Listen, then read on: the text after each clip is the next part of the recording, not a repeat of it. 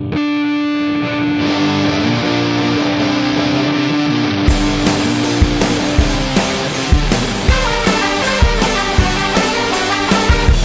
humans, welcome back to the podcast that's going to save the world.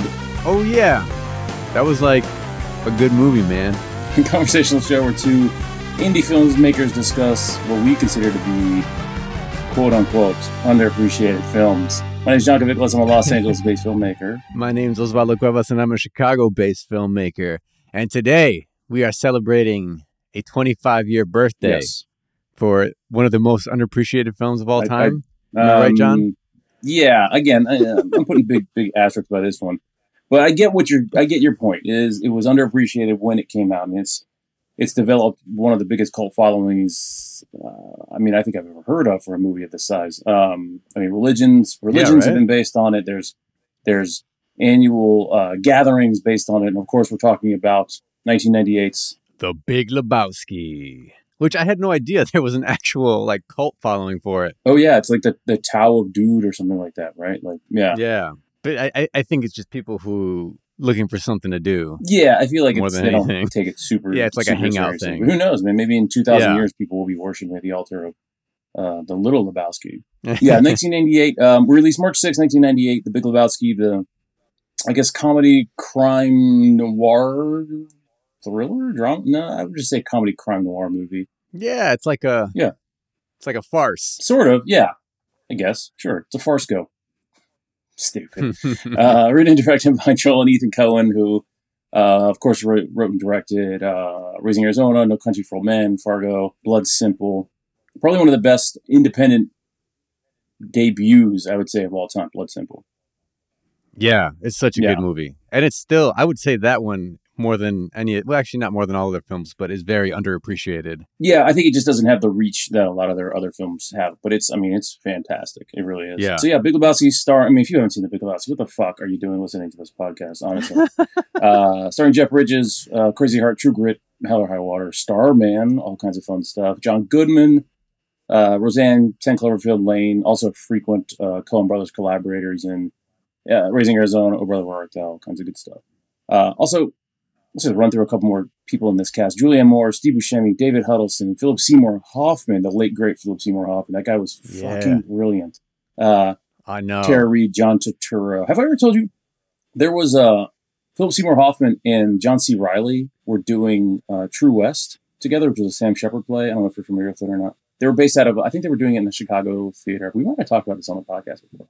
No, I don't So, think it's, so. it- it's a two, it's a two person play. They're playing, they play brothers, uh, or the play is written. It's about a pair of brothers, and then there's like one person who shows up at the very end, but without spoiling anything. So it's basically two guys the entire movie, the entire play. So Philip Seymour Hoffman will play one brother, Jesse. Oh, Reilly play the other brother. I have seen and then but sometimes they would just like switch, just like de- depending on Yeah, how I they haven't felt. seen it, Yeah, they but- would just be like, you, oh, wait, no, no, no. You told me about this, and you've told me about this. That's why it's did I tell you about it on the podcast? Yeah, Okay. I think so. Or we had a conversation Yeah. about it. So anyway, the late great Philip Seymour Hoffman, Tara Reid, the still very beautiful at, her, at that point in time. Tara Reid, she hadn't parted herself into. God, I don't want to talk shit about her, but man, she doesn't look great. I mean, I don't want to pile on. Uh, and of course, a brilliant John Turturro, another frequent uh, Coen Brothers collaborator, And Flea. and Flea. Flea does make an appearance. That's yeah, there's a lot of lot of good actors and and uh, little cameos. I mean, Ben Gazzara's in it. There's all. I mean, we could do the cast list forever. Uh, really, really stellar, stellar cast. Uh, IMDb synopsis is ultimate LA slacker Jeff the Dude Lebowski, mistaken for the millionaire of the same name, seeks restitution for a rug ruined by debt collectors, enlisting his bowling buddies for help when trying to find the millionaire's missing wife. Osvaldo, what do you think about that? I don't know. I mean, I, how do you explain this movie? Like, if you were to write one, what would you say? Ultimate LA slacker Jeff the Dude Lebowski, mistaken for. I mean, it's you know what it's. It's just telling you the, the plot. Yeah, I I mean, you don't want to give too much away. I mean, they kind of, they kind of, uh, I, I think they sum it up pretty well. It's again not not an amazing Yeah. synopsis, but it, it it does what it needs to do. So, yeah, we'll count it. Hey, good job, IMDb. Congratulations, you did you did it right. yeah, yeah. finally. Uh, Big Lebowski had a budget of fifteen million dollars with a U.S. gross of eighteen million and a worldwide gross of forty-seven million. So technically, a success. It kind of eked out uh, success overseas, which I'm really actually surprised it did so well overseas. Uh, I feel like this is a very American American movie, especially California movie. But yeah, I guess it. I don't know. Something about it played for the foreign audiences. Well, from from what I get it, it's also making fun of, of the United States and the people in it more more than anything. I think people. I don't- I don't think we saw that until much later. At least noticed that. Oh, okay. So that people, the like France was like, "Fuck yeah, this is great" because Yeah, America's like, of oh, assholes. That's They're all right. fat and loud with guns and stoners and rip each other off. And okay, I guess that makes sense then. Yeah, if you're if you're looking for a, a jab at the United States, it's a it's a good movie. Sure. Yeah, Mhm. but I was surprised. I thought it was more of a uh, failure than that. But I guess domestically, barely made its budget back, so would be considered a flop, especially for the Coen brothers. You know? Yeah, especially after just winning an Oscar from Fargo the year before. Yeah, totally. Which, to be fair, I think that probably had a lot to do with why it got such bad reviews. I think people were expecting this to be such a good movie, or, or I guess I just just to be as good, or wanted to compare it to it, and so they were just like, "Well, it's no Fargo." Yeah, exactly. I mean, it's it's having Fargo come out right before this was was definitely working against them because uh, fan expectations were through the roof, and you know they're like, oh, another noir movie by the Coen brothers. Because like, how much how, how big of balls do you have to have to have a, a success as big as Fargo, and then follow it up with something that's completely different? You know what I mean? Uh, you know, if they think it's a noir film, you end up getting this like stoner comedy, you know, and you don't even really get that it's a noir film. Probably the first watch, at least I didn't when I was, you know, 20 years old or whatever when I first watched it. But yeah, I think that people, and I've been guilty of this totally myself, uh, have a preconceived notion about what they wanted the film to be going in. And when it wasn't that, they were able to kind of ignore the, the greatness of what it actually was. You know what I mean? Yeah, because they were let down. Yeah. But also the Coen brothers, I mean, it's kind of, if you're a Coen brothers fan, I feel like you should be expecting it at this point because that's kind of what they do is, is, you know, they started out with Blood Simple and they followed it up with Raising Arizona. You know what I mean? They have a, they had done Yeah. this a couple times. They they they did um, No Country for Old Men, which is fucking brilliant, and they followed up with Burn After Reading. Now I've only seen Burn After Reading one time, but it was okay. It wasn't like amazing or anything, you know. I haven't wanted to watch it again since I watched it that first time. No, me neither. You remember we were trying to go see it in the movie theater? It was me and you and our girlfriends at the time, who are now both our wives, but it was sold out at the, Oh wow, the Sherman Oaks Galleria. That's right. Yeah. That's right, at the Galleria, which is no longer there, from what I don't. I haven't been to Sherman Oaks in a while, but it. I remember we hated that movie theater because they would come talk to you like you were a fucking baby. They'd be like, "If anybody needs to go to the bathroom, raise your hand." it's like, can I please just watch Blade Seven? Get the fuck out of my theater. But yeah, no, I think that the expectations. I mean, Fargo. I mean, it had won all these Academy Awards, and it's probably the same thing with Burn After Reading because, I mean, No Country for Old Men. I think won Best Picture, didn't it? I mean, it's. I mean, that's one of my favorite movies. I mean, the Coen brothers yeah. genuinely have of my top 10 have three of them which would be no country for old men this raising arizona i think are all really really amazing movies uh, i kind of i kind of still have not seen Raising Oh, Arizona. son of a bitch. That's the only one I haven't seen of theirs. it's so good uh, i could I, I tend not to say if somebody's asking me my top five i wouldn't say raising arizona and big lebowski i would say raising arizona or big lebowski so like one of the two you know They can't get both. Well, there's two directors. You can give one to each director. well technically no there's not there's only one director the DGA, The the, DGA, brothers. no, no, Coen Brothers wrote the movie, but the DGA will only allow you to have one director. So that's Oh. why uh, Joel, I think, gets the directing credit, and then Ethan gets the primary writing credit, even though they both get a writing credit. Because the, the WGA, the Writers Guild, you can have as many fucking people in there as you want That's why uh, Robert Rodriguez left the guild. because he wanted more directors on there with him. Why? Yeah, yeah. So that that's why he left the the guild because he wanted to give a co-directing credit to Frank Miller, and they wouldn't let him do it In Sin City. in Sin City. Yeah, Oh, interesting. because he he felt that he did just as much work as as he did, and it wouldn't be fair for Robert Rodriguez to have the only uh, directorial name on there. I mean, I guess, uh, sure. I guess that makes. I don't know how much Frank Miller had to do with the movie Sin City, but I mean, if you He, he directed he it with him. it with him? I know if you read that Yeah, comic book, mhm. I mean, it's basically a, a storyboard. It's basically you know, it, it yeah. was that, but he was there on set, like helping him out and, and getting involved in everything. Well, I know he directed. What was Yeah. his movie? He directed something else. It was like, was it the Oh, Spirit? the- or the Saints? The Spirit. It Spirit? Oh, it was fucking Yeah. terrible, man. I couldn't get through it. And it had the same kind of No, I really. watched It had the same kind of style. Eh, I just it was same, was yeah, like, the exact "Oh, same style. fuck out of here, man." It was okay. I mean, I finished yeah. it. Did you? I don't think I got through it.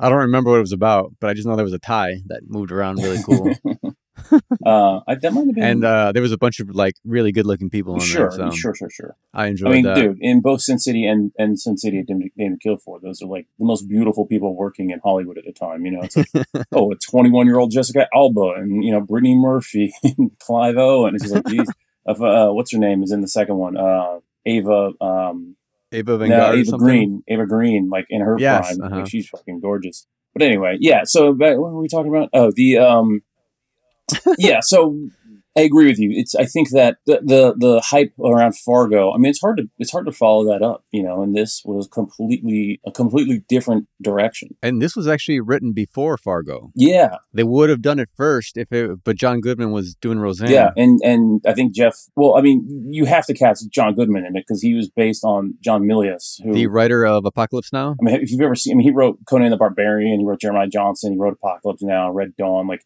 he is who the Walter Sobchak character is. He's got the same beard, the same haircut, the same glasses, the same size. Apparently, he's a gun nut. He's like a war genius. Like, he knows all about like battles and stuff like that. Like, you're not going to make that movie without John I, Goodman. I heard an interview with him, and, and he was like, "Well, my biggest regret was not going to Nam. I missed out. Someone about his like he's some kind of health problem or something, like flat feet or something. He couldn't go, and he was pissed that he They couldn't give go. a shit about that. Yeah, About flat feet. Yeah, Uh, they, they said they couldn't march. I was like, whatever, man. Just can you pull a trigger? But yeah, it's like you're not. John Goodman was born to play John Milius. You know, like they're not going to do it without him. And honestly, Jeff Bridges. I mean, he's based on Jeff Dowd, who's a like a distributor and producer in Hollywood, and like he's perfect for him too. Like they, they both are made to kind of play these Yeah. these characters that are based on real people. and Jeff Bridges before this, he never really played a character like this, so this was new for him too, wasn't it? From from what I was gathering with like different interviews and stuff, that he was always like the handsome lead with short hair, um, played the cool guy. Yeah, he definitely. and this was like his first time actually like long hair, hippie sort of like laid back role. Yeah, I mean, he definitely played. and then he, and never, left, it. Yeah. He never got got a haircut again. Well, I think this is more like his actual speed in real life. You know what I mean? Like, but yeah, before Yeah. this, I mean, he had done cool shit. He had done Starman with like John Carpenter Starman. You know what I mean? Like he was in uh, Kiss Me Goodbye. He was in Tron. Like, yeah, he Thunderbolt and Lightning Foot. If you ever saw that, like, I mean, he was a baby in that.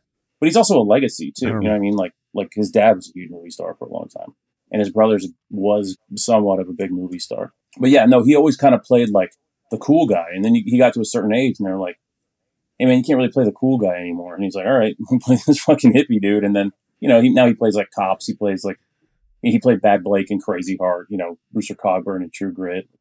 You know, that's kind of what he's he's fallen into, almost like a, a second uh, second act for him. You know, I remember his his wife came into one of the stores I was working at, and I was helping her out, and she kept showing me like these pictures, and she's like, you know, Bridges, my name's like Bridge, like, and then she was showing me pictures of like Jeff Yeah. Bridges, and I was like, I was like, okay, I get it, but she just like wouldn't stop, and I was like, oh, bridges, like the ones you cross. uh, so, Osvaldo, what other uh, what other reasons do you think that this maybe this movie wasn't as as big when it first came out? I don't think, I don't know, I can't say like what was going on through people's heads back then, but I don't think people understood the movie itself. And and th- to be fair, this is a movie that gets better with the more rewatches, Yeah. the more details, just because everything is so deliberate, every line is so important, every little action is so like significant that the the more you watch it, the more you actually get to see a lot of this stuff. Yeah, like even on this watch, like I still noticed stuff that I. I mean, I've seen this movie a hundred times. I know, you know, I was laughing because um, when the Jesus is like walking past him, they kind of do this tracking shot along, and it's the dude Donnie Walter. For some reason, I never noticed that the dude's got his hands up on his head, but Donnie's like looking through the hole, like between his elbow and his and his head. Like for some reason, it, like, it just cracked me up, man. But yeah, I think people didn't know what it was. I mean, I watched. Did you watch the original trailer? I found it online, and it's like. It's trash, man. It was awful. Yeah, Like, it, it's got that voice. uh, maybe I think I might have seen it. Maybe I saw a different one than you. Uh, but it was just like a montage of different characters from the movie, uh, with that fucking Kenny Rogers just dropping in song playing over Oh, it. such a good song. and uh, but there was like no story, no quotes. Like you didn't hear the characters talk. It was just like voiceless clips of like, You know, it'd be like Jeff Bridges and show a bunch of clips of Jeff Bridges. It'd be John Goodman and show a bunch of different clips of John Goodman from this movie that no one had seen, but then nothing was in context. So you're just showing clips of characters that nobody cares about yet. And I think they might have been relying too heavily on just the names of the actors and the directors, and they didn't give people any any clue to what it even was. So I mean, you're going to get uh, you know standard Coen Brothers fans in the theater, but you're not going to get the average person in the theater. I don't think with it. That makes know? sense. But by 1998, I think most trailers have gotten or are, are at the point where they're starting to get better. So they really dropped. the yeah, I think they just fucked up. then. I think Yeah. they they and, and I think they they should have sold it more as like. Uh, I think they were trying to keep the mystery because once you get into like distribution and people's money starts to get behind projects, then they get more of a say in where things go. You know, so Mhm. I, I, I bet you that they, I don't know this for sure, but I'm guessing that they didn't get to uh, push it the way they wanted to. I'm guessing that a lot of like money type of people, experts, quote finger, got involved. And like if they were smart, they would have been like Coen Brothers, but we're selling it as this Raising Arizona type of movie, uh, as opposed to uh, here's this movie with all these stars. Oh, also they did Fargo. You know what I mean? It's like, well, it's not. Even, I mean, the Coen Brothers are brilliant because they can literally jump between all kinds of genres, and it still feels like a Coen Brothers movie. But it's not fair to expect an audience, especially at that time, to um, to to be able to like blur the lines. Eh, I don't say blur the lines, but you know what I'm saying. Like, it's not fair to expect an audience to be able to make that jump on their own. Like to walk in basically cold to a movie, and you're expecting Mhm. Fargo too, because it is another noir kind of crime thriller, but you get the Big Lebowski. You know what I mean? Like, yeah. uh, if people would have Mhm. gone in with the correct expectations at the time, I think that it would have been a big, bigger success at the time. But uh, but also it did get like if you look at reviews from 1998, uh, they were all mm, for the most part pretty shitty. Like I have one here from New York Times that says this film feels completely hazardous, thrown together without so much as a concern of organized intelligence. Yeah, Which you know, wh- wh- which we just talked about how how organized and intelligent this film is. yeah, yeah. I kind of got a similar one. I the San Francisco Gates review was like a terrific cast, but was scattered, over amplified, and, un- and unsatisfying results. Too clever for its own good. But here's the thing, though. I, I think that, and, and I know a lot of these people came back later and re-reviewed it and gave it positive reviews.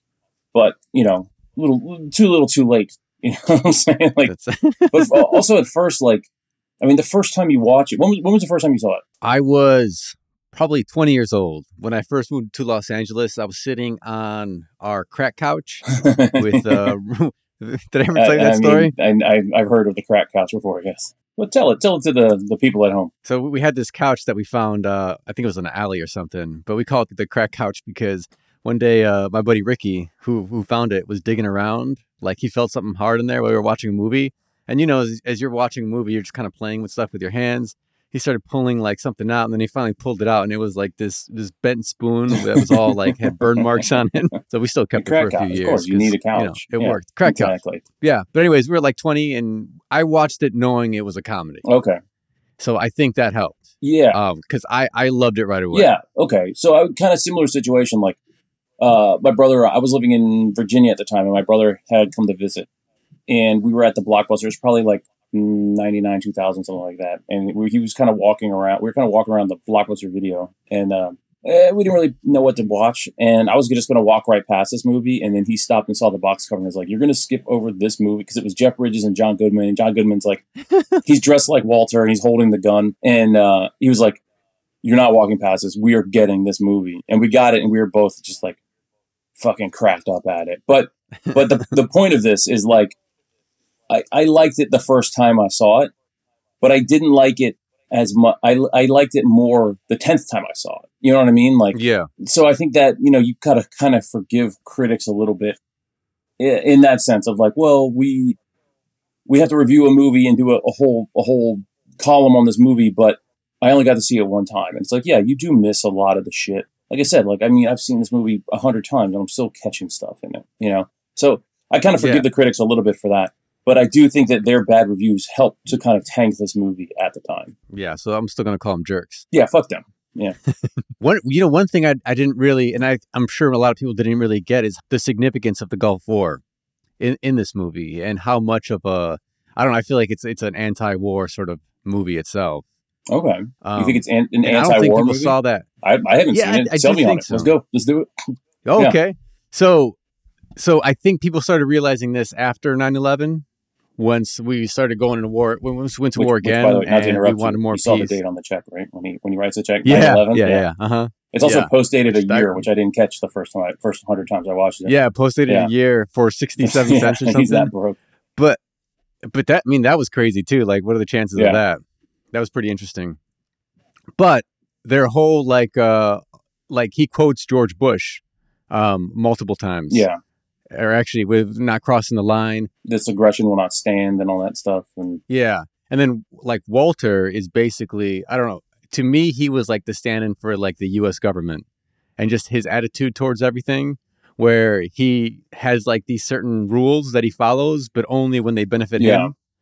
And like he's I don't know, it's just all these all these little things like that's that. interesting. Um I've never I've never thought of it that way before. No, that's super cool. That's super interesting. Yeah. Well, he. I mean, yeah, I agree with the George Bush stuff, but the dude ends up taking lines. I mean, everything he hears, he ends up uh, repeating later on. You know what I mean? Like, I mean, the, when Maud's like, uh, "You're you're their Dick or their Johnson," he's like Johnson, and then for the rest of the movie, he literally calls his junk his Johnson. You know what I mean? That then the nihilist like, "We're gonna cut off your Johnson," and he's like, "I need my fucking Johnson." You know what I mean? Uh, in the in, in the parlance of our times. Like he he just anything he sees he hears it's kind of interesting. So I get what you're saying, but I repeating George Bush, I, I don't know. I oh, man, am I have to watch this movie again? I'd have to watch it again with that with that mindset and see if see if I agree with you or not. Yeah, I was surprised that I actually never noticed how how much there is.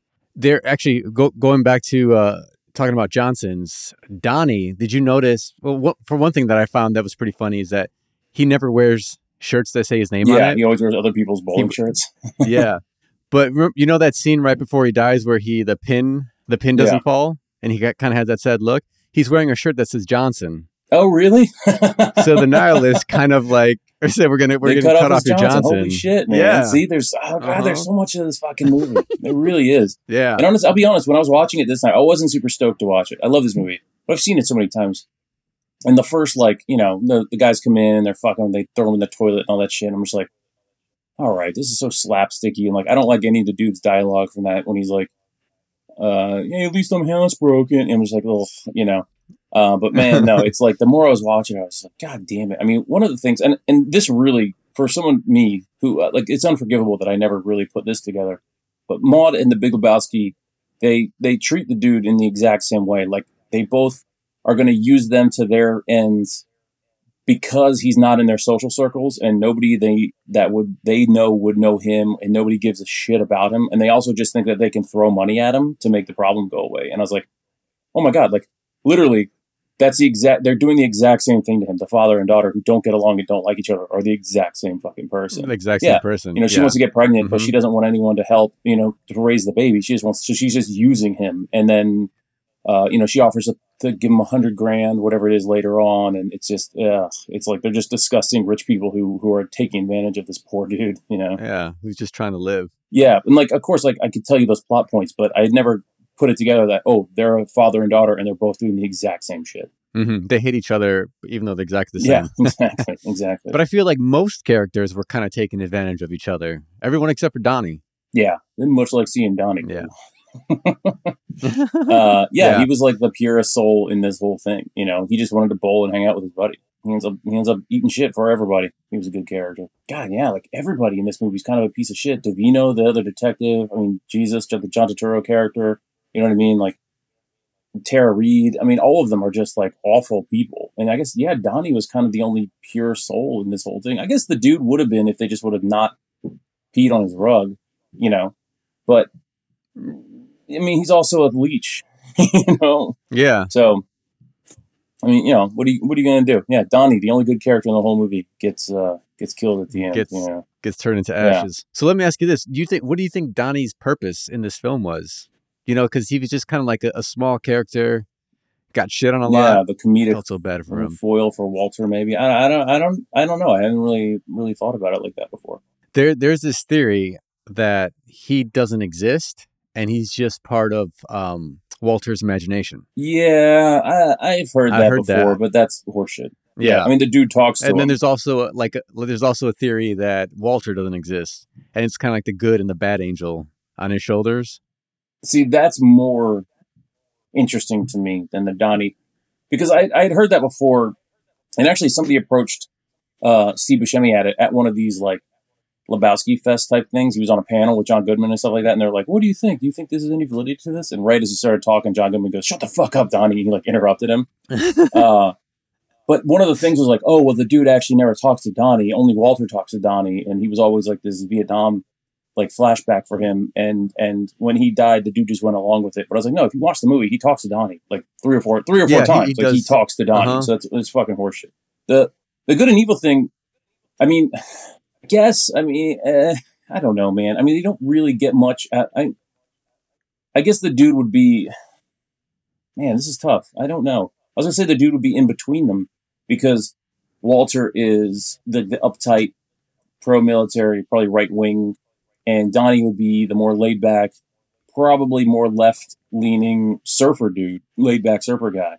And the dude would kind of be in between them. But I don't think the dude, I don't know why the dude and Walter are even friends. You know what I mean? Like all he does is torture him to death all the time. So yeah, I don't know why all three of them are friends. yeah, like Yeah, maybe they're just a maybe they're just a bowling team that you know they got put together. And I would love to. I, they're I would good, love to hear like I don't want to see a movie done of it, but I would love to hear the Coen brothers like talk about how they met each other, how they became friends, if that exists within their heads. You know, no, that's interesting. Yeah, I never I never thought of it that way. One thing that I, that I found interesting, you mentioned that the dude is influenced, and he just kind of says like he just repeats what he hears, like he's not even creative enough to like come up with his own thing.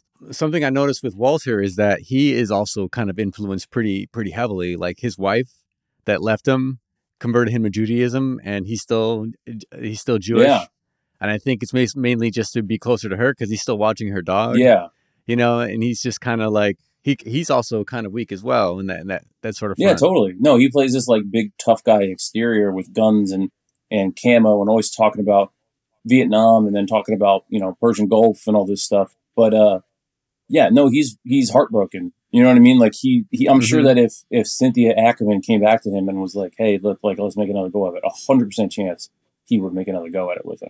Yeah, no, I think most of it, the loud screaming. It's like, you know, I used to work at bars and stuff, and it was always it was always the guy who was screaming the loudest that you didn't have to worry about. It was the quiet guy you had to worry about. You know, like when shit was going down, it was it wasn't the guy flailing his arms around and trying to make himself big like a like a red panda. It was the guy you know behind him with his arms crossed and the fucking thousand yard stare that you had to worry about. So that's probably I mean that makes a lot of sense that Walter would be doing that stuff, and maybe you know uh, maybe his maybe his Vietnam experience wasn't quite as as grandiose as he's letting it making it out to be, and and that's also a cover for it. You know, There's a, a rumor that a line was taken out when when they throw his ashes. Mm-hmm. Uh, Jeff Bridges is supposed to say, "You weren't even in Nam." really, I never heard And- that. Yeah, and then it was and it was taken out. Uh, I gotta say, uh, I'm glad it was taken out. I, yeah, I Mhm. like Walter being in Nam.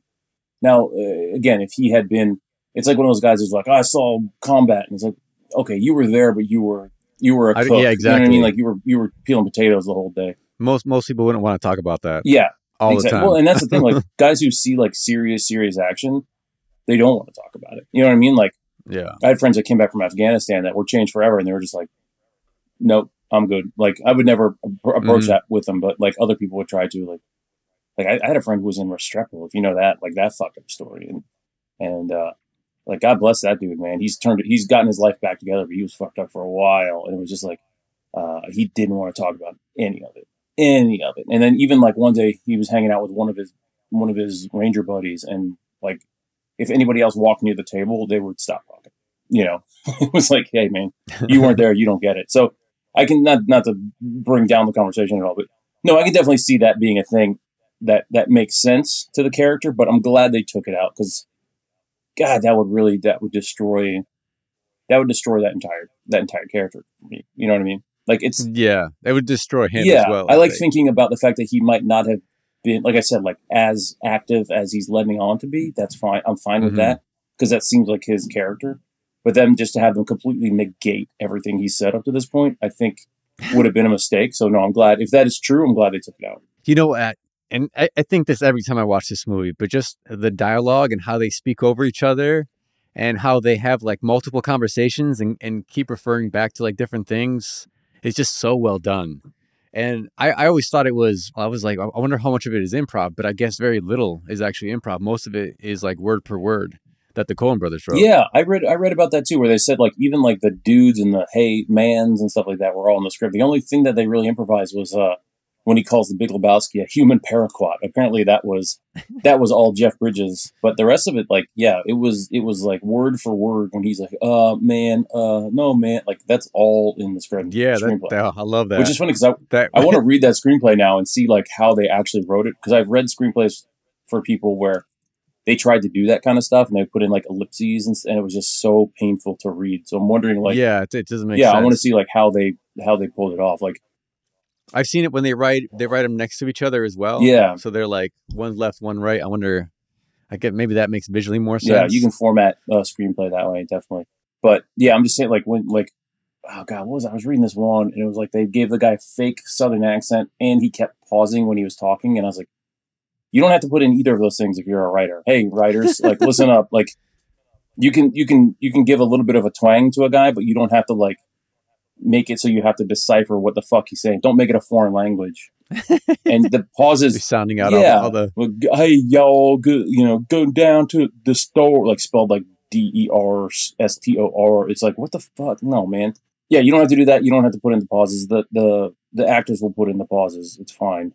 You know, chances are nobody's gonna give a shit about your script anyway. Make it as easy to read as possible. I put the ums in there. Is that all I'll, right? I'll put an um if it actually matters, and I'll put pauses in there, but like it's got to be a long pause. You know what I mean? Like if somebody's stumbling over words, I won't necessarily like you know I might put like one or two little like things in there, but if somebody's really stumbling over their words, you don't need to sound out every single syllable. It makes it really hard to read. Makes yeah, sense. and let the you got to let the actors have fun with it. You know, apparently yeah, unless you got to give them Coen some, brothers, some some yeah, creative or. Stanley Kubrick. So yeah.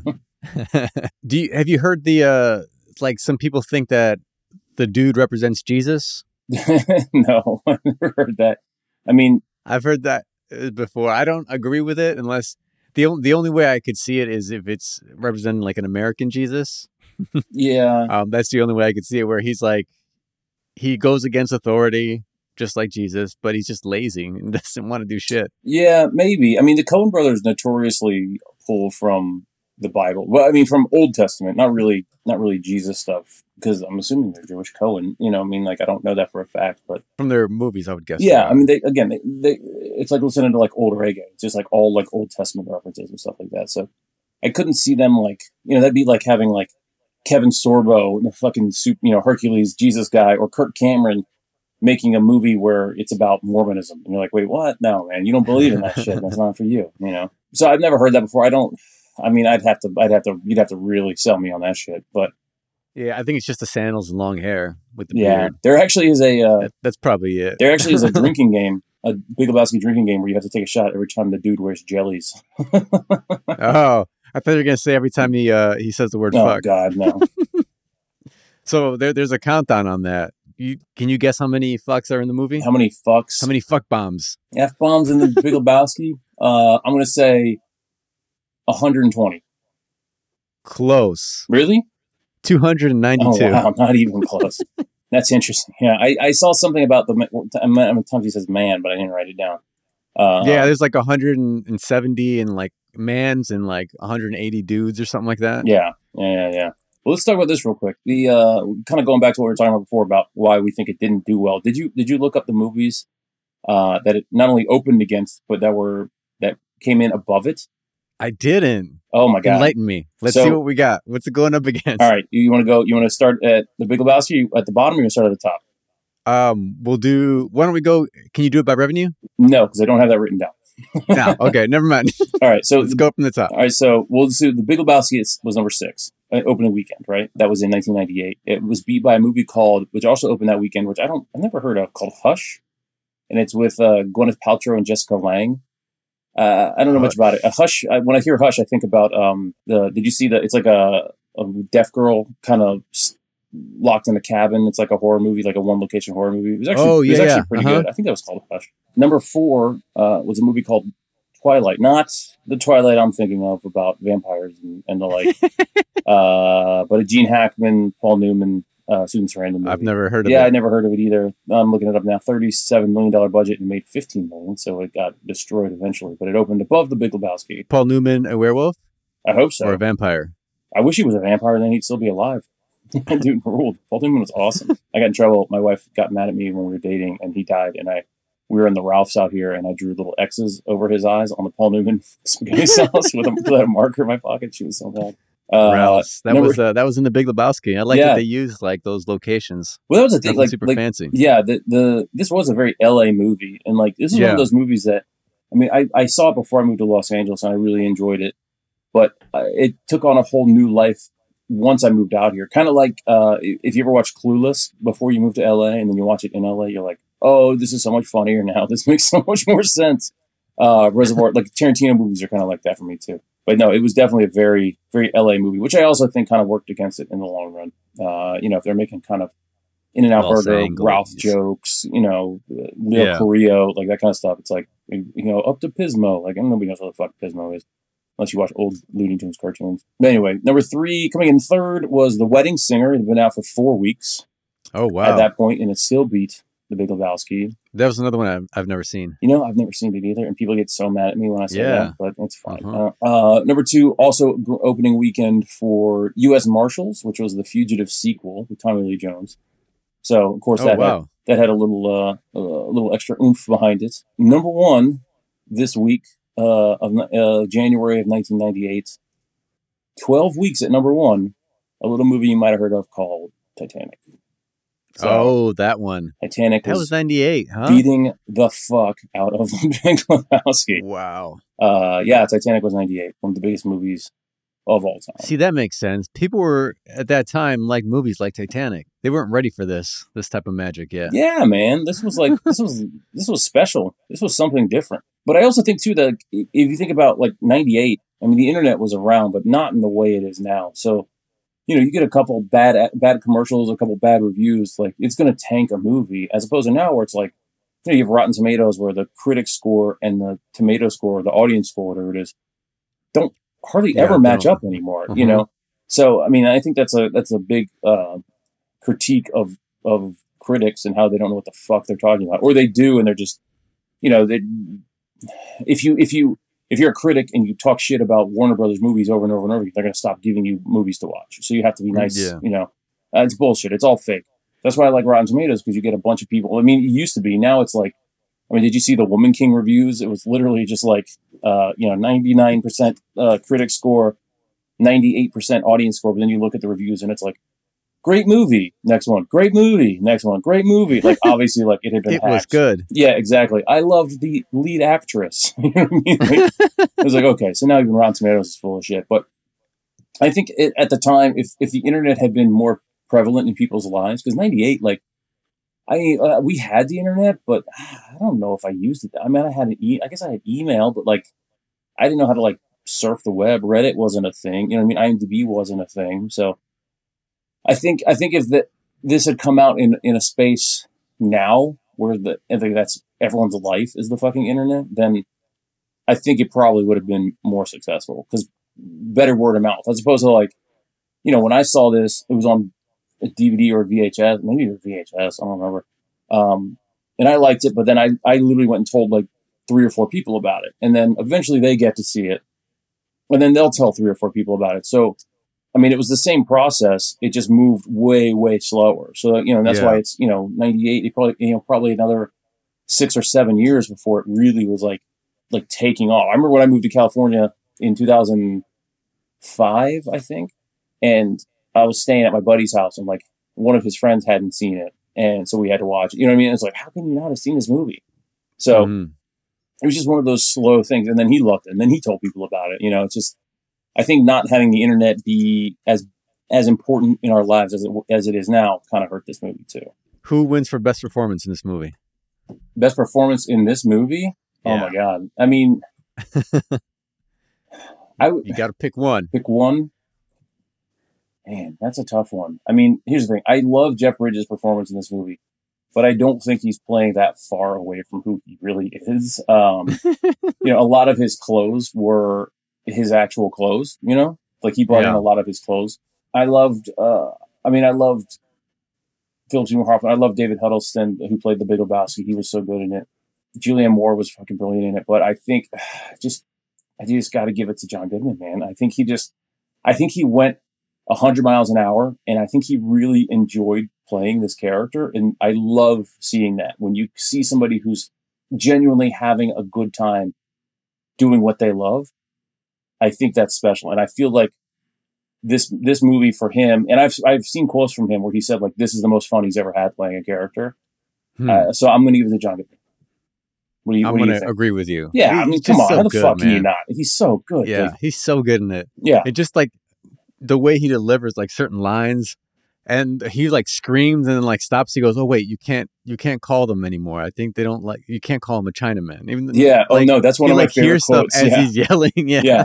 when he goes, uh, he goes, "What the fuck are you talking about? The Chinaman is not the issue here, dude. I'm talking about drawing a line in the sand, dude. Across across this line, you do not."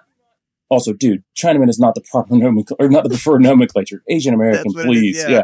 And the dude goes, Walter, this isn't a guy who built the railroads here. And I love that because he also refers later in the movie when he's talking about, he's kind of talking about Vietnam. He goes, uh, that me and Charlie, eyeball to eyeball. So he calls them a super disparaging uh-huh, name. But even yeah, worse. yeah, Chinaman. and then later, you know, the Big Lebowski also screams the word Chinaman and stuff like that. He's like, I, I didn't blame someone for the loss of my legs in Korea. That was some Chinaman. It's like, no, you were in the It's like, Korean oh War. It wasn't. One other performance that I that I really really appreciated this time too was uh Philip Seymour Hoffman. Oh, his brand. He was yeah. so fucking good, man. He's He so good. just- his he's- little things that he did. The, the my favorite part that probably made me laugh the loudest th- this viewing was when Tara was like, "I'll suck your cock for a thousand bucks or a hundred, whatever," and he, Yeah. he goes, "Ah!" he raises his hands Yeah. and he starts like, "Ha ha ha!" ha." And he just gets like this nervous laugh, trying to like change the subject. yeah, we're all very, very fond of, very free spirited. Yeah, he yeah, he's always been really good at that. Like he's really good at character work, but he's also really good at like the subtle little performance, like the the subtle things he adds to his performance. Um, I don't know if you remember. Um, you've seen Boogie Nights, of course. When uh, yeah. the first scene where Dirk Diggler's shooting a, a porno movie, and it cuts like he he pulls his his, his Johnson out, and uh, everyone in the room is like, like you see the camera like zoom out, you see people like looking at it, and you see Phil Seymour Hoffman, he's booming, and just the look he gives, it's this subtle, just like like he almost can't breathe. Look, it's so good when he plays Scotty in that movie. No, he's he's so good. I I thought about him when you asked me who my favorite was, and I thought about him. He just I don't think his part's big enough. You know what I mean? yeah. But I love when he's he's he hands the dude the cell phone. And he's like, "Her life is in your hands, dude." And she he's like, "Oh man, don't." He just goes, "Her life is in your hands." He told me to repeat that. Her life is in your hands. so he's so good. Oh god, what a waste, man! What a tragedy about that guy. But um, like what a fucking talent, man! So so so good. Don't do drugs, kids. Don't do drugs, please. But yeah, no, I, I I thought about him. I wish I wish his part was bigger. Also, man, I mean, I know Tara Reid's been through some shit. I wouldn't say her part is that good, but you forget like when you look at Tara Reid now, you forget just like how beautiful she was back then. You know, pre bad implants, pre you know partying for twenty years and being way too skinny. And I mean, you know, I'm not again, I'm not trying to pile on Tara Reid. I know she's had her shit she's had to deal with, but uh, when you see something like that, or like even like American Pie, you're like, gosh, she really was like a fucking knockout. Yeah, her role was pretty lame, though. I mean, I, I would say if they dropped the ball on, on any writing portion of the movie, like hers is not really that interesting. Yeah, her part really. I mean, I think I think she fulfilled what she needed to in this because I mean it's supposed to be a noir movie. Uh, Julianne Moore was playing more of like the the dynamo, you know, love interest, sexy, you know, woman who shows up uh, in the middle of things. She was Tara Reid was was uh, I think she was I think Bunny was kind of a means to an end, so just kind of like move the story along a little bit. But yeah, I mean, she only had how many lines did she have? Just one? Did she say I'll suck your cock for a thousand dollars? Oh, Brandt can't Yeah, watch that. Or he's then- got to pay a hundred. Is like one of my favorite lines ever. yeah, so good. yeah, He's got to pay. I remember when I first saw this movie, I was like, oh my god, I was working like a cheesesteak shop. and this kid Patty who was working there with me, and I was like, dude, you got to see this movie. It's so good. And he's like, oh, okay, maybe I'll go rent it. And I was like, yeah, rent it. Watch it with your parents. And he's like, wait, what? And I was like, no, it's so funny. Watch it with your parents. They're gonna love it. And he's like. I don't think I'm gonna. I was like, no, watch it with your parents. He's like, yeah, dude, I'm definitely not watching. I don't know what this is, but I'm not watching this with my parents. and he came back to work like three days later. and was like, dude, fuck you. You're trying to give me to watch. Trying to make I'll watch suck my your cock for a thousand dollars and the girl flying up and down on the blanket naked and stuff. He's like, nah, dude, you, I saw right through your shit. I think now I could have convinced him, but at 18 or whatever, yeah, it didn't. It didn't work. What one thing that always surprises me too is how small John Turturro's part is in this movie.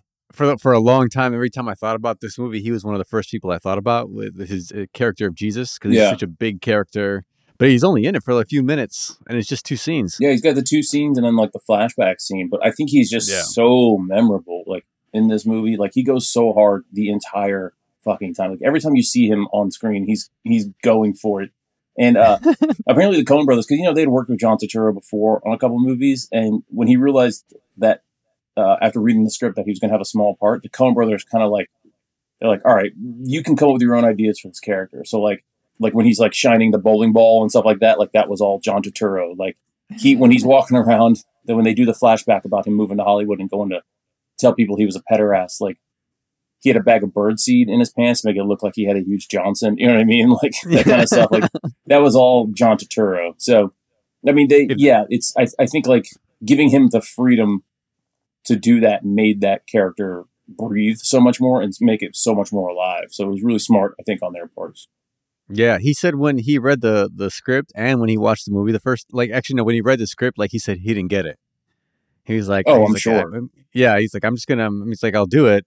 And uh, yeah, he yeah, what you said, he came up with all these things. He came up with the purple suit and the hairnet and everything. The hairnet. Oh god. But he didn't get it until he until he watched it the first time, and he goes, ah, okay, this Well- is what they're doing. Did I ever tell you about Nicolas Cage and the Coen Brothers? Have we talked about that? You mentioned that, yeah, because I I remember one of the episodes I talked about how I haven't seen how I haven't seen Raising Arizona. You son of a bitch.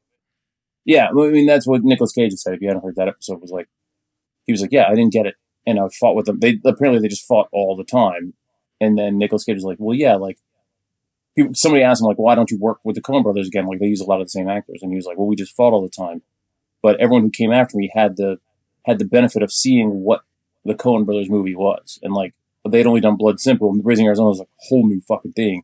So they didn't have the benefit of knowing. He didn't have the benefit of knowing what the fuck was going on. So Yeah, I get sense. that. It's- Not it's not way getting different it. Like, than than most films, yeah, and especially if, like some of the dialogue is it's weird because they again they don't. I love the, the the fact that they don't, except for maybe John Turturro with Jesus, but like you know they're not overacting. They're Yeah. they're taking their soul their roles very serious. they're not like hamming it up. Yeah, Yeah, um, yeah. Because even John Goodman, I would say, borders on overacting sometimes, but for the most part, I mean, he's he's he's doing the character of, of Walter Sobchak a service by like playing him as true as he possibly can and not being a clown with it. It's a. Do you watch uh, Do you watch Succession at all? Have you seen Succession on HBO? Yeah. The Mhm. the one character, the old the older brother, his name escapes me at the moment, but he's kind of said the same thing about like they were like, oh, you, you're going to play this character, but he's so- he, he he seems so clownish, and he's like, yeah, that's why I play him as straight as possible because otherwise he would be a character and he would be a fucking idiot. But it's like I give this guy the love that he deserves, and I think Walter got that from John Goodman in this. You know what I mean? Like again, he. He, he did ridiculous shit. You know, he owned he was a security he owned a security company. He talked about Nom, but like it was all genuine. It was all Walter. Like there, it wasn't like ever like a wink to the camera or like mugging or anything like that. It was 100 percent authentic. I think to who this guy was, and probably who John Milius is. I don't. I've never met the guy, but I feel like he's probably a psycho. yeah. this is what you get when you fuck a stranger in the ass. And he Oh just keeps God. repeating the same thing. Yeah. I love that he doesn't like change it up at all. Mhm. He just keeps repeating the same thing over and over. And it just like makes no sense. Yeah. uh, any other good quotes you like from the movie? Uh no, but did you I mean yes, there's tons. but what I want to say is uh I don't know if you've seen this, but I guess the version they made a version that was made for TV. Uh, I have seen this. Yes. oh, you've seen it. Uh-huh. And they let them like just come up with like a bunch of like different things like slangs instead of actually using swear words. Yeah. Uh, where I don't know what they showed on NBC or whatever. Like, yeah, what does he say? This is what you get when you f- fight a stranger in the Alps. yeah, when you find a stranger in Oh, the Alps, God, fight a stranger in the Alps, something like that. Yeah, yeah, and there was a weird edit, like like they edited out the whole like scene with the the brother Seamus Da Fino, like like that's not in it. Like they cut a bunch of weird stuff out. It was like it was like uh I remember when they played uh Pulp Fiction on Fox one time. It was like Saturday afternoon.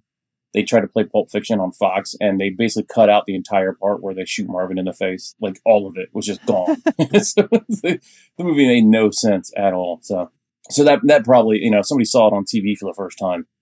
You know, I'm sure that it, it, Made it no probably wasn't as endearing, you know, at the time. so, but uh, I would also say probably one of the most quotable movies I've ever seen in my entire life. Like if you, yeah, I was working a show years ago and I was like up in the lift doing something, and I remember I, the like the PA kids. We were in New Orleans. There were all these like PA kids, and like one of them mentioned the Big Lebowski, and for like thirty minutes, I just had to listen to these fucking PA kids quote the Big Lebowski, but like. over and over. Yeah. Yeah, but like amateur hour quotes, you know, like. "Shut up, Donnie," you know, like that kind of shit. And I was like, "God damn it, come on, give me like an A plus, like deep cut quote. I don't want to hear this. Shut the fuck up, Donnie. The the rug tied room together shit anymore." So, um, yeah, you got any other uh, favorite quotes that you like to say? I mean, I, again, the movie's so quotable, but anything that stands out for you? Speaking of shut the fuck up, Donnie. I like when uh when Donnie's like, "Hey, they po- posted the next round for the tournament." Donnie, shut the. When do we play? Yeah. I also like how he makes it like again going back to not the prominent nomenclature because he's like he's like wait I told them down at the league office who's in charge Berkowitz or something like that and he goes what I told that crowd down there I don't roll on Saturday like he immediately like I don't goes roll to on his, Saturday. yeah, he means he calls him a kraut because he has a German last name or Burkhalter or something like that like uh you know Chinaman's not the prominent nomenclature but I'm gonna call this guy a kraut because I'm mad it goes back to what you were saying like the rules only apply when he needs them to apply you know Yeah. Uh huh. did you notice uh, I don't know if you know I mean obviously he's got a great cast but you remember Smokey Yeah. yeah, yeah. Like he's a famous country music singer. I don't know if you've ever. Oh, is he? Yeah, yeah. I, I I knew that, but then as I went back, um, I like listened to some of his stuff. He's got like a cool. Uh, uh, Jimmie Dale Gilmore is his name. Uh, he's got a cool style where it's like, it's almost like classic country, but then he's like his his stuff he sings about is really like kind of like trippy and out there stuff. So it's it's interesting. I not really my cup of tea, but uh, you know, for for research's sake, I enjoyed it. You know. yeah, that whole scene is, is, super interesting, and th- that's a, a, a thing where I where I see where that's why I asked, do you think he's he's representing the U.S. government? Because again, he's he's over the line, you know. And that's a, that's an actual quote that George Bush used. Like, this is over the line. We will not tolerate Yeah. for us as a government to to step into Kuwait and kind of defend them, just kind of like how Walter is defending the dude, because he knows it'll benefit him because he's going to get part of that money. Yeah, yeah. You I mean, he's so- defending so, the, like- the rules. Quote, uh, yeah, quote, the, unquote, rules. Like no, yeah. we, th- th- I, yeah. So I thought that was that was pretty I- interesting. yeah. I mean, I guess I guess I could see that. I feel like anything that's going to be pro-military, he's going to defend regardless. You know what I mean? So yeah, the, I, I don't know, man. That, that seems like a stretch. Maybe I'll maybe I'll sit it, sit on it for a few weeks and then watch it again with with that in mind. That's an interesting take on it. And I mean, you know, and dude's dude's the other side of the coin. He's the the conscientious objector. He's the Yeah, you know, Seattle Seven, the Port Huron statement. You know what I mean? Like the stoner. Like, uh, God, I really want to know how they became friends. I really do. But maybe I don't. Maybe I would hear it and be like, eh, I don't like that. Yeah. Like, yeah, they just were bowling together and they fucking they were the only two people that could uh, handle each other. So and Steve Buscemi was just a guy asking questions. that's all he was doing, man. Yeah, he just wanted to know what was going on. He was curious. Oh God, it drives me. I feel so bad. Like I, I always, I always hate like hearing him yell at Donnie all the time. Well, yeah, and it really struck me as as uncomfortable when he pulls out the gun at the point. Like, I mean, it was always funny and weird, whatever, but like, it really struck me as as like unsettling that like he pulls out a gun on his friend. And I mean, just shows you how unstable that guy is. Like, immediately they set up his character as being unstable, but then he's hilarious because he's like, "I didn't bring the dog bowling. I didn't rent it shoes. I didn't buy it a fucking beer. It's not taking your fucking turn. Like, it's like, God damn it, man. But he's so, he's so like, he's one of those dudes who like, he's super fun to watch, but I would hate to hang out with. Oh God, Yeah. no! I would never hang out with anybody like that. Yeah. That scene where where he walks in and uh, the the nurse is like, "Oh, he has health problems," and he's like yelling at this kid in the background. There's his dad in the iron lung. Yeah, I'm a big fan. yeah, exactly. Brandon, especially in the early years. uh, yeah, no, he's guy. He's just he's super fun to watch, but like, I you know I just uh, I don't want to be in the same room as him because you don't know know what the hell's gonna you know what the hell you're gonna get into. You know when he's fighting with the fucking nihilists and he goes, "You fucking dipshit with a nine toed woman." like what the bowling ball. Like what the hell is going on here? I do love one of my favorite lines in this movie. He's like, "Like they're Nazis. We're not. not are they splitting hairs here? Are we splitting hairs here?" And uh, Walter's like, "Nihilists, fuck me. I mean, say what you will about the tenets of National Socialism, dude. At least it's an ethos." the whole brilliant. interactive Brilliant. software, the wave of the future, dude. 100% electronic. Yeah, well, I still jerk off manually. Jerk off manually. Jackie Treehorn. That always killed me. The scene when he said Jackie Treehorns, and it's like, it, it's like the first time dude kind of like really does. D- No, Any not the first time. He, like, like he tries to be a detective, and he like walks. Jackie Treehorn writes something down. He walks over and like runs the pencil over the pad, and it's just like a Jackie Treehorn just like sketched a dude with like a big ass dick, or sorry, Johnson. You know what I mean? Like, yes, John. yeah, I I love the fact that he like folds it up and puts it away before he leaves. yeah, like he's gonna go do something with it. Yeah, My guess is he got the call saying that the we searched the apartment and didn't find anything. Yeah. Right? yeah, probably. Mhm. Yeah. And he knew that he probably saw he was just probably listening and sketching, that's why he took it.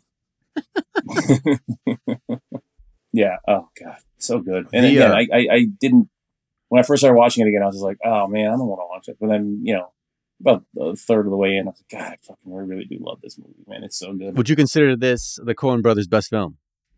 Well, I kind of consider the Coen brothers to have two gears. You know what I mean? They have Hmm. the Raising Arizona, this uh, Burn After Reading gear, and then they have the Fargo, Blood Simple, No Country for Old Men gear. So in that in in that line of of movies, like the more like quirky comedies, it it really depends on what kind of mood I'm in. It it goes back and forth between that and Raising Arizona for me. I should watch this movie. You should watch Raising Arizona. I can't believe you still. Ha- I'm gonna buy it for you. I think their best movie is uh, No Country for Old Men. Yeah. Personally, I would agree with you. I, Oh, also Brother like- That was up there for me too. yeah, Oh Brother There is brilliant. Fargo is brilliant. I mean, they're amazing. They're they might be the best filmmakers of their generation. But I think that yeah, I think that No Country is overall like their masterpiece. You know, their Yeah. opus, which is also interesting too because. Have you read the book No Country for Old Men, the Cormac McCarthy? book? No, I have it though. it's I good. just I found it on Goodwill and I was like, "Oh, I'm gonna I'm gonna read this." It's good, but it's the movie's better. I think they did a better job with it. Nice. It's like Fight Club. I think the movie of Fight Club is better than the book Fight Club. Um, that book is wild. and it's you don't yeah it's rare you don't get to say that about a lot of stuff. Mhm. Uh, I liked parts of Fight Club the book better, but I think overall, I think the movie was better. You Yeah. know, like when they had the different like sections of Project Mayhem, like Project Misinformation, and you know like that kind of stuff. Like I thought that was cool, but overall, yeah, overall I think it was um, a better. It was a cleaner movie than it was a book. I listened to the commentary with Chuck Palahniuk and David Fincher, and there was a part when they're both driving in the car. You know, when when they let go of the wheel. Mhm. In the book, it was one of the random followers Okay. or like members of the Fight Club that were driving, and he was talking to. And Chuck Palahniuk was like, "You made it, Tyler Durden. It was uh, genius. I can't believe I didn't think about that. it makes so much more sense." Yeah.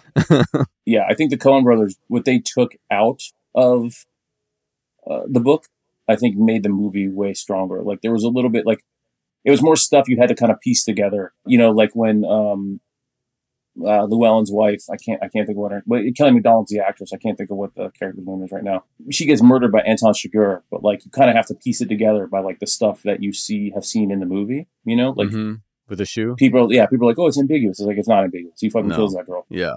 but in the book it's like spelled out like oh he kills this girl also like in the book i remember like anton chigurh like basically at the end is like it- a lot of the same stuff happens and he goes back to the uh the people that he was working for he was basically like so do i get the job it was like wait this is all like a, an audition like this is all like a fucking job interview no it's fucking stupid like they really like because one of the things i always thought was funny about anton chigurh was like what's he gonna do if he gets the money? He's not gonna go like relax on the beach somewhere. You know what I mean? Like he's not gonna go kick his feet up Like he's just this this machine that all you know he just needs to do this one thing, and it's like, well, but at what end? Like I work my ass off so I can go on vacation and hang out. You know what I mean? Like I can't see Anton Chigurh and like drinking out of a coconut somewhere, you know? like flip flops. yeah, this really makes it all worthwhile. like little kids with bad haircuts running around. that is probably, uh, I might even be top five greatest films of all time for me. There will be, uh, not there will be blood. Uh, um, No Country uh, for No Country Men, for Men. Thank you. They came out the same. What a fucking year Yeah. for movies, by the way. right? Yeah. Woo. We should do a versus one day. There will be blood versus No Country for Old Men. Yeah. I don't have enough time in the week to watch both of those at the same time. But uh, yeah, we should, we should we should check them out. Not underrated at all, but you know, underappreciated at all. I've got something, some history, our history. I don't know if you remember this, but one of the first times we actually connected, you and I, was because of Coen Brothers. Really? Yeah, Was it no? Was it uh, Oh Brother?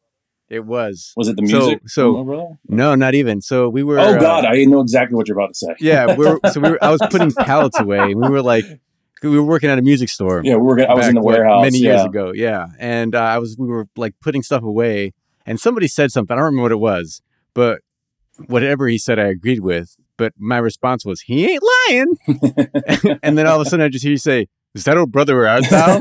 And I was like, "What? Who is this guy?" he just floated into my arms. Yeah. yeah, that's that's when I fell in love. yeah. Oh my god, I do remember that. Holy shit, that was like 2006, maybe. Like that was so long ago. Uh, it's been magic ever since. Yeah. Yeah. Uh, so, so did this movie hold up for you? oh, absolutely, absolutely, yeah. And again, having seen it so many times, like I said, I wasn't. This movie's so charming that I I wasn't excited to see it again, and I just fell right back into it. You know. Yeah, I, I kind of had a similar experience. Even my wife was like, "Oh, I don't want to watch this." Yeah. I was like, "Come on, it's a good movie." Uh, she's been, we've been on a, like um film, not film noir, but like a detective kick. Okay. We've been watching a lot of detective movies. She's been reading a lot of detective books. So it kind of fit perfectly. But first, I was like, "All right, here we go," and then within minutes, I was like, "Yes, this is such a good movie." So, do you think this movie could have been made within the last few years? Or do you think it's so 1998, even though technically it took place in 1991 or 1990? My only concern with it would be that the actors wouldn't have been able to do it. It would have been a whole different set of actors. That's true, right? because they all would have been too old for this. But I think that as a period piece, yeah, I think it could still work with. If, I feel like it's kind of timeless. yeah, I do too. Also, Yeah. like if you've done the math, like the dude and Walter should be like in their seventies now, which is super depressing. but uh, yeah, no, I think that you know with the right with the right. I mean, okay, but here's the thing: if they're going to do this movie now, who the fuck are they going to put in it? It's going to be, you know, Seth Rogen as the dude, and, Oh, and probably fucking Jonah Hill as Walter, and it's going to fucking suck. So, I, I, I mean, that's that's such good casting.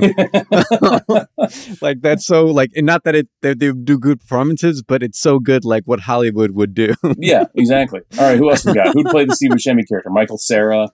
You know, um, who played Yeah, Julianne totally, Moore Michael would Cera. be, you know, probably Emma Stone would play Julianne Moore. Yeah, it'd be the fucking same train wreck that all those fucking assholes always do. You know, yep. I always said Seth Rogen's a way better producer than he is an actor. So uh, yeah, it would be a fucking nightmare if it came out now. Let me rephrase that. If you could get John Goodman and Jeff Bridges at their ages then to play now, yes, it would work. But to recast it now with the fucking those slapdicks, it would be fucking awful. I would hate it. So Osvaldo, my friend, you got you got anything else about the Big Lebowski you I want feel, to talk I feel like we can quote and talk about this movie all the time. Maybe uh, we'll just dedicate an hour to each scene, and then we can Okay. actually break down exactly what's going on. we'll just do a Big Lebowski Yeah, I mean, they- podcast. exactly. yeah it's it's such a it's it's so well put together and, I, and like my my whole thought process when they're writing this is like do they write it and then rewrite it and then rewrite it like 80 times and then just keep adding little things to to like put it together like this is just such good writing it is it is really good writing and actually i i think that once because i was one of the guys was talking about um the the rewriting process and were- he was basically like so uh, what changes are they going to make you know like how how in depth do i need to get on this and somebody like john goodman or john turturro was like oh once it's going they don't change the script at all like so be ready like that's it so I, Yeah. I mean i'm sure they rewrite the hell out of it if you've ever written i know you have but like anyone at home's ever written a screenplay yeah, I, I mean, it's it's just all it is is rewriting and rewriting and rewriting and rewriting. It's, it's really really tough. So, but um, yeah, man. I mean, that's uh that's a big Lebowski. You got anything else? Anything else good you want to talk about? No, I think uh, I think we, we better end it because I feel like we didn't get half through the stuff, but we're already over an hour. Yeah, I got so many notes still, but it's like you know what? Let's just let's just yeah leave it. At I would that. say we- people have at we- home rewatch this movie. Don't forget how good it is. And did we? Do you think we figured out why it wasn't as big as it should have been? I mean, it also was released in January, which is a tough release for a new movie. I think. Yeah, no, I, I just think people didn't understand it, and and like like we mentioned, it gets better the more times you view it. Yeah, So I, I think like I enjoyed it, but but I also expected to enjoy it. Like people told me it was good when I first saw it. Mhm. If I would have just been like, all right, it's a new movie, I might not have understood it. You know? yeah, exactly, exactly. I mean, that's kind of where me and my brother went into it. Was like, we don't know what the hell this is, but I think this. I mean, we were laughing at it, but I think the scene that really got us was when he's he's flying underneath the girl's legs in the bowling alley. And my brother goes, "He's gonna flip over," and then of course he flips over, and we are just like cry laughing. My dad might have been there too. I don't remember exactly, Oh, but that's awesome. yeah, it was really fun. So A big big shout out to Kenny Rogers, another another one that we lost. I'm a I'm a huge Kenny Rogers fan. yeah, yeah. You ever been to Kenny Rogers Roasters? No, His chicken restaurant. It Yeah. might just be. I, I went I'm there. Kenny Rogers roast. Have you seen that Mad TV skit? No. oh, you've never seen that? Uh-uh. That should be my what's good. After this, you got to look up Kenny Rogers Jackass. Okay. yeah. I mean, I've been to Kenny Rogers Roasters. I, I remember it being all right. It was kind of like a Boston Market, like, but when Boston Market was good, not Boston Market now. So. Yeah, now it's all salt. Yeah, fucking sucks now. Yeah. Fuck you, Boston, and your markets, or Boston Chicken. I don't remember what they call it. They call it. It's market. Chicken market. Chicken market Boston, I think is what it's called. Chicken Market Boston.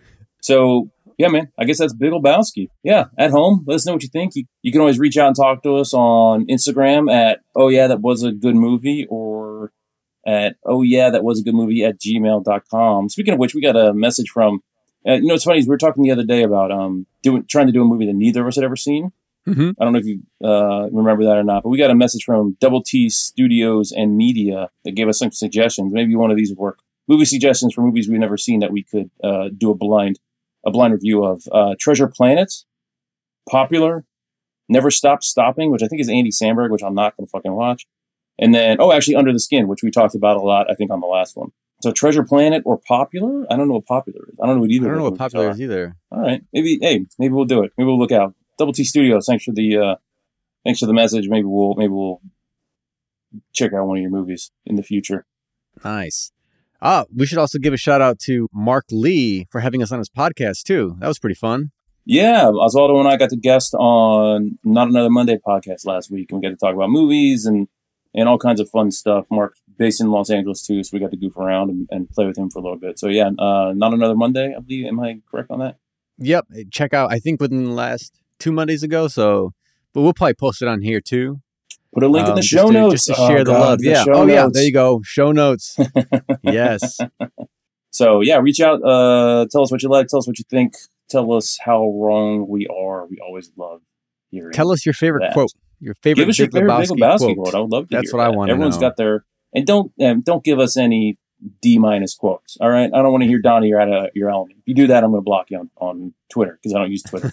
we do have a Twitter if you want to reach out there, but God, I fucking hate Twitter so much. And this is pre Elon. I've always hated Twitter. So yeah, we get you out. Feel free to uh, tell us uh, tell us what you think of the big underappreciated Lebowski. Yep. One You knew we were day, one day people will recognize its greatness. yeah, exactly. Well, because of this podcast. So.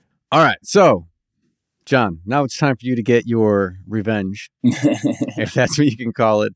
I picked a very underground movie that no one's ever heard of, never The heard Big of Lebowski, to uh, to shock everybody, kind of introduce them to new light.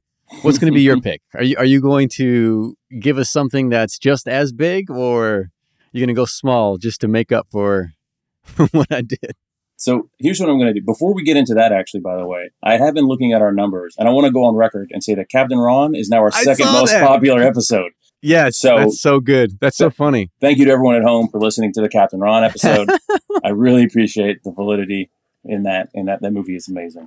Everyone's just curious, like, why why would they talk about Captain Ron? Nobody likes that movie. What the hell are they going to bring to Captain Ron?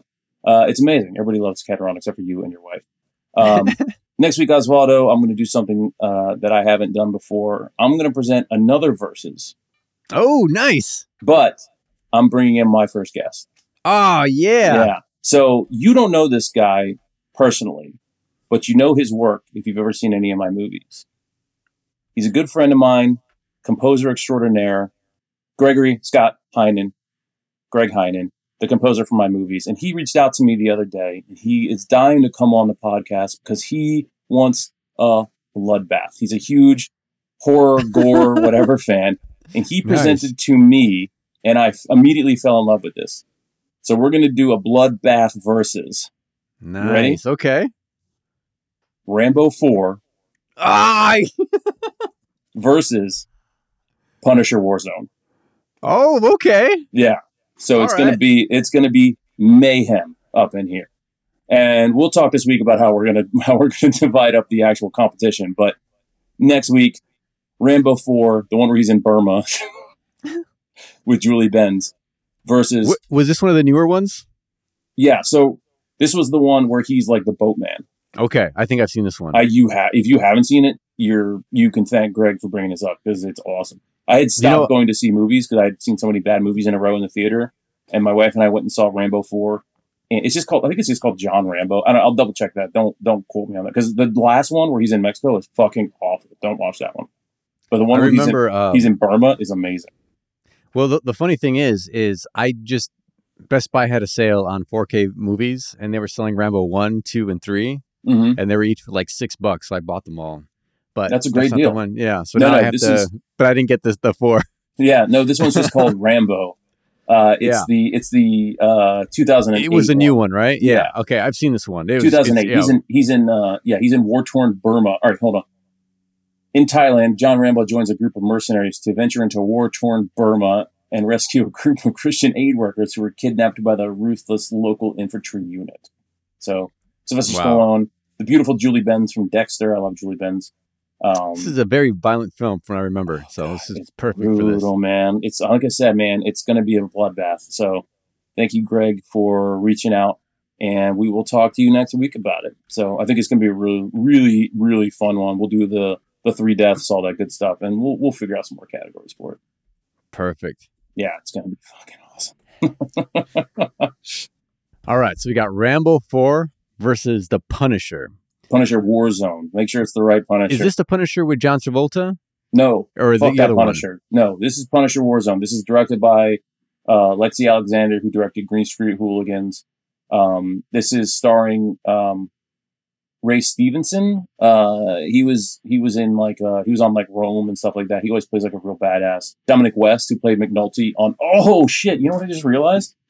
Double double Julie Benz feature. She's in both of them. Oh, oh, nice. wow! I don't think Greg realized that either, but I'll I'll ask him. Julie Benz All plays plays the love interest in both these. Double Julie Benz bloodbath. Oh god, it's going to be so much fun. All right. So, right about this time, we like to end it with what we call What's Good. And we usually talk about something that we've been enjoying that's not necessarily a movie, whether it's a TV show or a book or just some kind of activity that we've been doing. John, I think I went first last time. It is your turn. So I was going to present. Um, I always said like I love sriracha, and I think that the regular sriracha, like the regular rooster sauce, is the only good one. I found another one called uh, Chili Boy, which is amazing. I really am enjoying it. I was going to do Chili Boy sriracha, but since this is an entertainment podcast, I think I'm going to just give shout out. I'll give a shout out to Chili Boy sriracha, and what I'm actually going to talk about is the show Yellow Jackets on Showtime. Have you got a oh, chance man, to I really this? want to watch this. Oh man, it's it's good, man. Um, I'm definitely not the target demographic for this show. Like, it's a very female centric, like girl kind of crime, not crime, but like um, like supernatural show. And my wife watches it, so just to kind of spend time with her, I'll watch it. And now I am hooked, man. You want to talk about Nice. like '90s nostalgia? It's got Christina Ricci. It's got oh, uh, oh yeah, every. I try to explain her to my wife. I was like, look, anyone who was a child when maybe the original Addams Family came out has at one point in their life had a crush on Christina Ricci. She is amazing. well, um, here's a, here's a fun fact. When I watched Casper, you know, she was in it. Yeah. She played someone named Kat. And I was like, ah, one day I'm going to date someone named Kat. Oh my god, you did. Yeah. ended up marrying her. Hey, all right. Thank you, Christina Ricci. That's right. But Yellow Jackets, it's cool. It's like um, if you don't know, it's basically like it's, it's two timelines. Um, so it's like the mid '90s, a girls' soccer team gets in a weird plane crash and they have to survive out in the woods. But then it kind of intersplices between current day and it's like the horrible shit they had to do to survive in the '90s during this plane crash is starting to kind of come back and haunt them now in present day. But it's it started off um, just kind of like this weird like situation that they were in, but now it's starting to get a little more supernatural.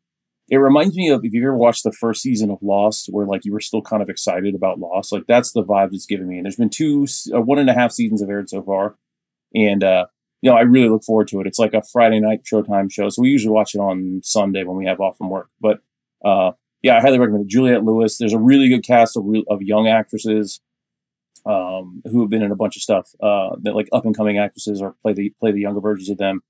Uh, Lauren Ambrose just got uh, added to the cast. If you ever saw Oh, Six nice. Feet Under, yeah, like So they didn't de-age them. no, no, no, it's- digitally. yeah, no, no, it's it's because it was uh was supposed to be like 96, 97, something like that, and now it's current day. So Melanie Lynskey plays the lead. I don't know if you know who Melanie Lynskey. is. She's been around a long time. Like she always just they always cast her in like these like frumpy girl roles. Did you watch? You watched all of um, you watched all of The Last of Us, right? Like Melanie Lynskey played um. Remember, like the scene where like the house collapses and like all the zombies come out, and it's like there's like the girl leader of like the bad guys. They're gonna shoot the kids. Oh yeah, That's she's Melanie awesome. Lynskey. Yeah, she's fantastic. she's so good. She's Yeah. so talented. yeah, but they they always have her cast as like the frumpy friend or whatever. I remember her in uh, ooh, another movie. Maybe we'll do someday. Detroit Rock City. Uh, Ah. She plays like one of the kids' love interests in that. It's really she plays. she's a she's a great actress. Uh, she I would say that she's probably the lead in that show, and they really like. What a trooper, man! They really ugly her up for that show because, like, you know, she's not like conventionally attractive, but she's pretty enough to be on TV. But then they like, you know, she looks like she's put on some weight. They definitely like don't like put a bunch of makeup on her or anything like that. But I've seen her in stuff where she's super cute. So yeah, she's the, I would say she's probably the lead. And then yeah, you got uh like I said, Juliette Lewis, Tawny Cypress, uh, Christina Ricci, all kinds of good um good young actresses. So no, I I recommend it, man. It's kind of weird. I it's one of those shows where uh, I'm concerned that if it goes on too long, they're not going to know how to end it, kind of like Lost. But for Mm. the time being, at least, I'm really enjoying it. Uh, Hopefully they have an ending in mind. Yeah, because Lost uh, fucking sucks. I, I'm not a, I liked Lost until I. So there was one episode where there was a, a smoke monster Yeah, at the very end. I was like, okay, I'm done. that's it. That's That's the last of that. episode I yeah. saw. Yeah, you didn't miss anything. Um, but yeah, no, Yellow Jackets. I would I would give it a, a good, a strong recommendation. So, um, when a it's done, you got to let me know, John, so I can sign up for a month of Showtime just, Just, like, cram it all whole in. thing. in- yeah. all right, in like four or five years, I'll tell you when it's done. Yeah. No, no, just the, the just this season. Oh, just this season? Okay. Yeah, Uh, no, it's fun though. I recommend. I think Kat would like it too. So yeah. We've been we've been really wanting to watch it. We were about to, but then we realized it's a new season, so we might as well just wait till that's done. Yeah. That way we can, you know, only spend a month's worth. a couple bucks. of Showtime. Yeah. Cool. So that is uh, my what's good. Yellow Jackets on Showtime and a different sriracha. So Osvaldo, what is good with you, pal? so my what's good? You know what? Since you threw in a salsa, I'm gonna do that as well. Okay. There's a salsa called uh, Aardvark sauce. It's a Portland-based salsa. If you like uh, salsa on pizza, very good, very good stuff. Uh, I don't know if I've had salsa on pizza because I'm not uh What? How do you eat pizza then? uh like a human being. All right. But I do have a show, and this is a show that we talked about in the the last podcast that I, that I kind of recommended. So I kind of want to share it to everybody else here. It's a Netflix original, and it's based off a graphic novel. It's called The End of the Fucking World, and it's, Oh, it's two okay. seasons. Yeah, we kind of mentioned about it, and I don't want to say too much about it, but I really want people to watch this because it's so damn good. I've been But, toying uh, with that. It's on my list on Netflix, and I've never yeah, actually it's, it's a quick on it. watch. It's Yeah. totally worth it. So it, it follows this 17 year old kid named John who thinks he's a psychopath. And so Okay, he's so it's like, my life story. Okay. Yeah. he's, he's basically like, he, he thinks he like feels nothing and he wants to kill somebody. And then he finds someone who he thinks he's going to do that with. But then they end up like meeting and connecting somehow. So and there's a whole story involved. But that's just the premise of it. But it goes somewhere you don't expect it to twice. And Twice. Season two is yeah. The ending. So the graphic novel ends, and that's it. And then season one ends right where the graphic novel ends, and I was like, "Oh, it's perfect." And then I heard they were doing a season two, and I was like, "Oh, that's so stupid! Like, you're not going to be able to make something as good, Yeah. and it's a, if not as good, it's it's better than season one. Really? So it just keeps, keeps getting better. Yeah, and Just I think the opposite of done. Game of Thrones. When the Yeah. when the source material ran out, they actually got better than Yeah, you know. I don't I don't know if there was a if the comic book had a sequel. I don't think it did, but it's it's just so well written. It's it's also very stylized. It's got like a very unique look to it. Okay. I think I And what's the name of it again? I, End of the fucking world. yeah. Okay. Yeah. So yeah. it's- It's, on my yeah. it's on my Netflix like Q, Q watch list, and I just don't have queues anymore. But I think it's on my like watch list. I just never have sat down to watch it. Yeah. Next time you get, and I think they're like 28 minute episodes, so it goes Oh, by okay. pretty quick. Okay. So if you need just who's something who's to, in it? Anybody? Any names in it? I don't think you'd recognize anybody. Uh, Jessica Barden is the the female lead, and uh, Alex Lawther and Steve Oram. I don't know. They're Hmm. English. Oh, fuck them. But they- saving, oh, God, saving they- their asses in world wars. they have uh, they have such a good look to them. All both of them, especially the guy, Okay. uh, Alex Lo- Alex Lawther. He's just got such a unique look, and just the whole thing just makes so much sense once you see him. Uh, yeah, I'm looking at this guy now. He looks like a he looks like a fucking psycho. Yeah. Oh my god. Yeah. Yeah. Yeah, it's super enjoyable and I think everyone out there should should watch it. It's one of my favorite uh, Netflix originals. Really? Not my favorite. I'm still going to use that one of these days for my what's good. oh, you haven't told us yet. No, I haven't. Is it something in Spanish? No, it's something in German. Oh, I know what it is. Yeah. Have you seen it? Uh, no. Oh my god. Well, don't ruin it. Save I'm it. not going to ruin it. Save it for a day when we can't think of anything good. That's right. Yeah. All right. So end of the fucking world. All right. I again, I I, I feel like I should have watched this by now, but you know, it's, life gets in the way. We're in the golden era of television, man. There's nothing. Right. There's not just not enough hours in the day. Plus, we do this wonderful podcast, which takes up time too. So, I know, right? But It's what good though. I felt Yeah. like I enjoyed The Big Lebowski a lot more like knowing that I was going to talk about it. Yeah, I, paid watch a lot more again. we- attention, you It's like we talked about before. Like you watch it with different uh, through a different set of eyes. So no, it's been good, man. I'm glad. Uh, I'm glad we're doing it. It's a lot of fun. So and we get to hang out with you. So That's right. A lot of fun. people at home I get to it. listen to us jerk each other off. So. He ain't lying. on that note, folks, I think we're going to call it a day on this one. Big Lebowski, high recommendations for both of us. Please go out and watch it. Uh, watch Rambo 4, watch Punisher, Warzone. Stay active, and as always, keep watching good movies. Jesus. You said it, man. Nobody fucks with the Jesus.